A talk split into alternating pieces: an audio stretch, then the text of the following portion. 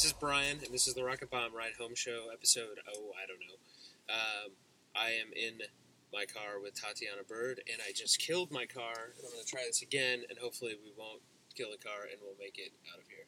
Safely. Um, Greg Andrews is taking pictures of the ground over there.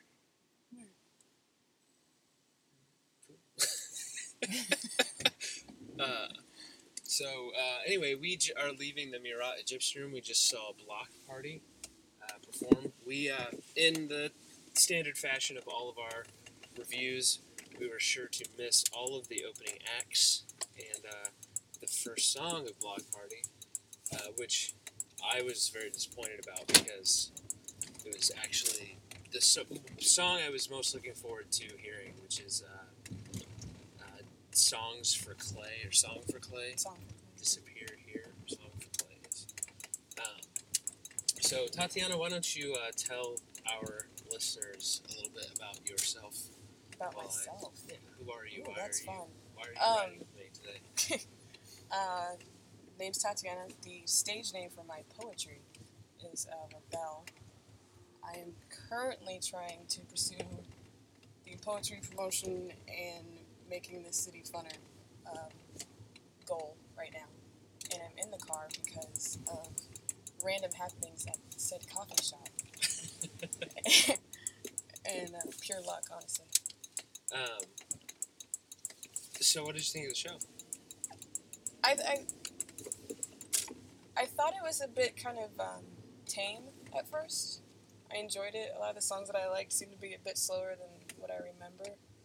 Um, it seemed to me that uh, like I had like a similar feeling when we walked in the room.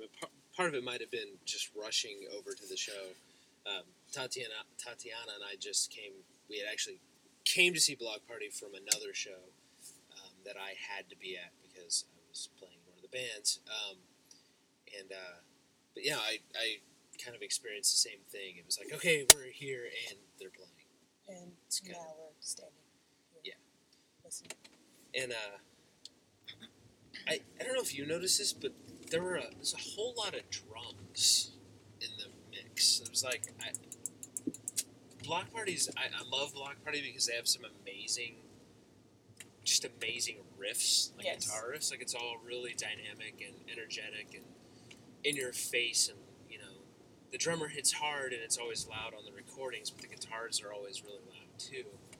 And no matter where I stood, I just couldn't hear as much guitar as I wanted to. Yeah, I was. It seemed actually like not to use tame over again, but I did expect the guitars to be a whole lot louder. Like I Yeah. pictured it to be like a like blast your face Yeah. off, like you know, solos and craziness.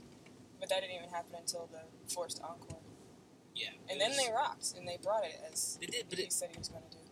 See, the funny thing is though, is he said he was going to bring it, and then they played a ballad, and then they brought it after that, and song. then they brought it. and then they brought it, because that that song did not bring anything No. to me. I mean, it was not brought.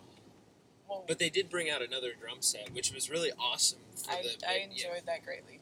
because you know that's exactly what you need to do when there's too much drums in the mix. Bring out another drum kit. On top of it. Yeah. But Um, uh, I, it was weird for me, like because Bloc Party is the kind of band for me that it's like they have this sort of like epicness to them, and they're they're like a lot of their songs seem to be like kind of social commentary kind of based. Some of them, and it's funny because some of their songs have a way of like smacking you in the face, but then telling you it's going to be all right, and it's like. I always, when I listen to Bloc Party, it always puts me in a good mood because it's like this, all these epic songs that are like have this like, like they're just fun. I don't know, like it's not like cheesy fun, but it's like I can conquer the world kind of music. the eternal happy ending. Yeah, and it's like, and you can tell that when the band's playing, like they're having a good time, and it's they they love what they're doing. But uh, and there were like moments in the set where that really came through, and then other moments where I was just kind of bored. It was really it was it was weird. Yeah, I, I could have done with a little bit more movement. Like I appreciate when people uh, notice where the spotlights are to like showcase themselves, but Like crowd movement or band. band movement. Um, it's one of those things. It's like when I listen to Bloc Party, it always makes me want to, you know, twitch a little bit, like Uh-huh. dance, and I'd appreciate, you know, I like it when the band does it as well. Yeah, I And it- picture.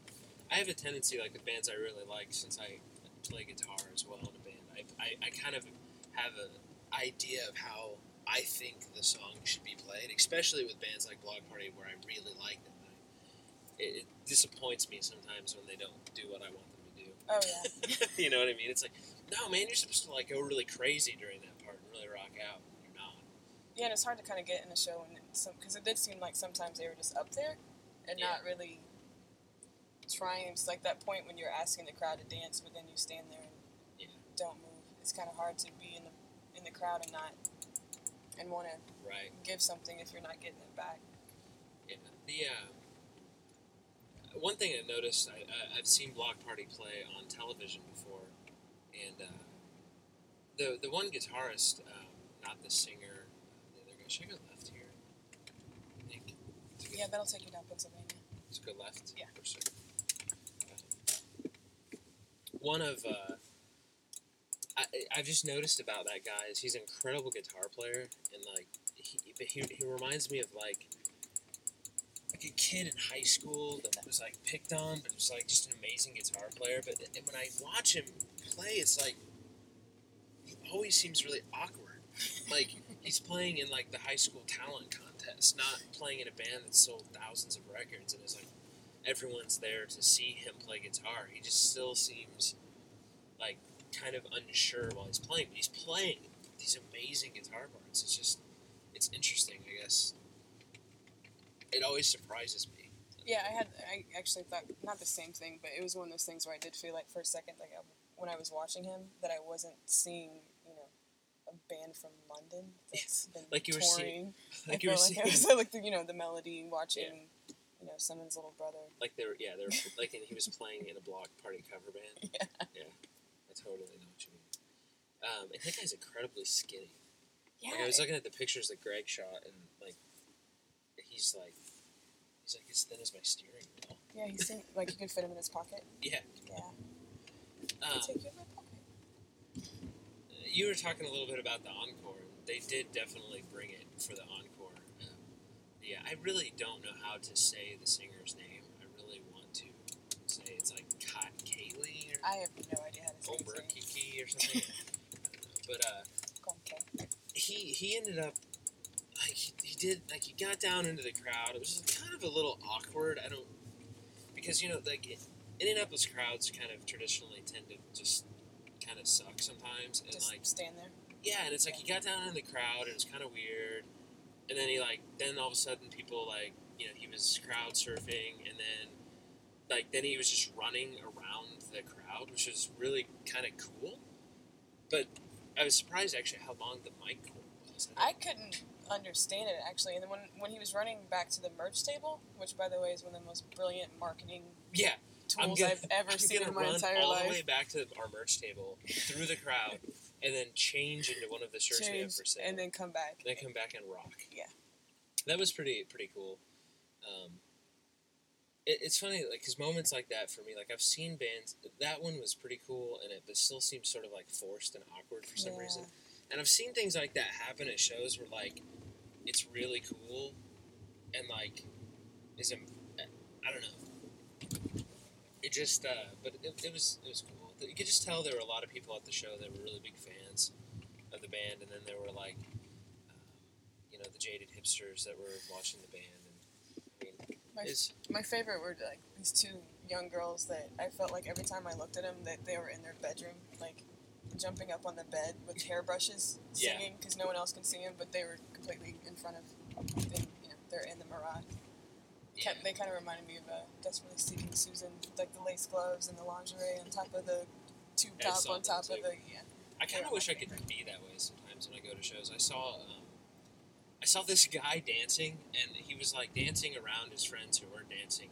And I've never seen this before, but this guy was like he was just this tall, lanky white guy, like, like, and it was just kind of that classic example of like, you know, there's a white guy dancing, and it's like, but he was like somehow making fun of himself while he was dancing. Like he looked completely stupid, but he was like a caricature of himself. I don't know if that makes Didn't any sense. care. Yeah. Yeah, he- but he was like, "Look at me, I'm really stupid."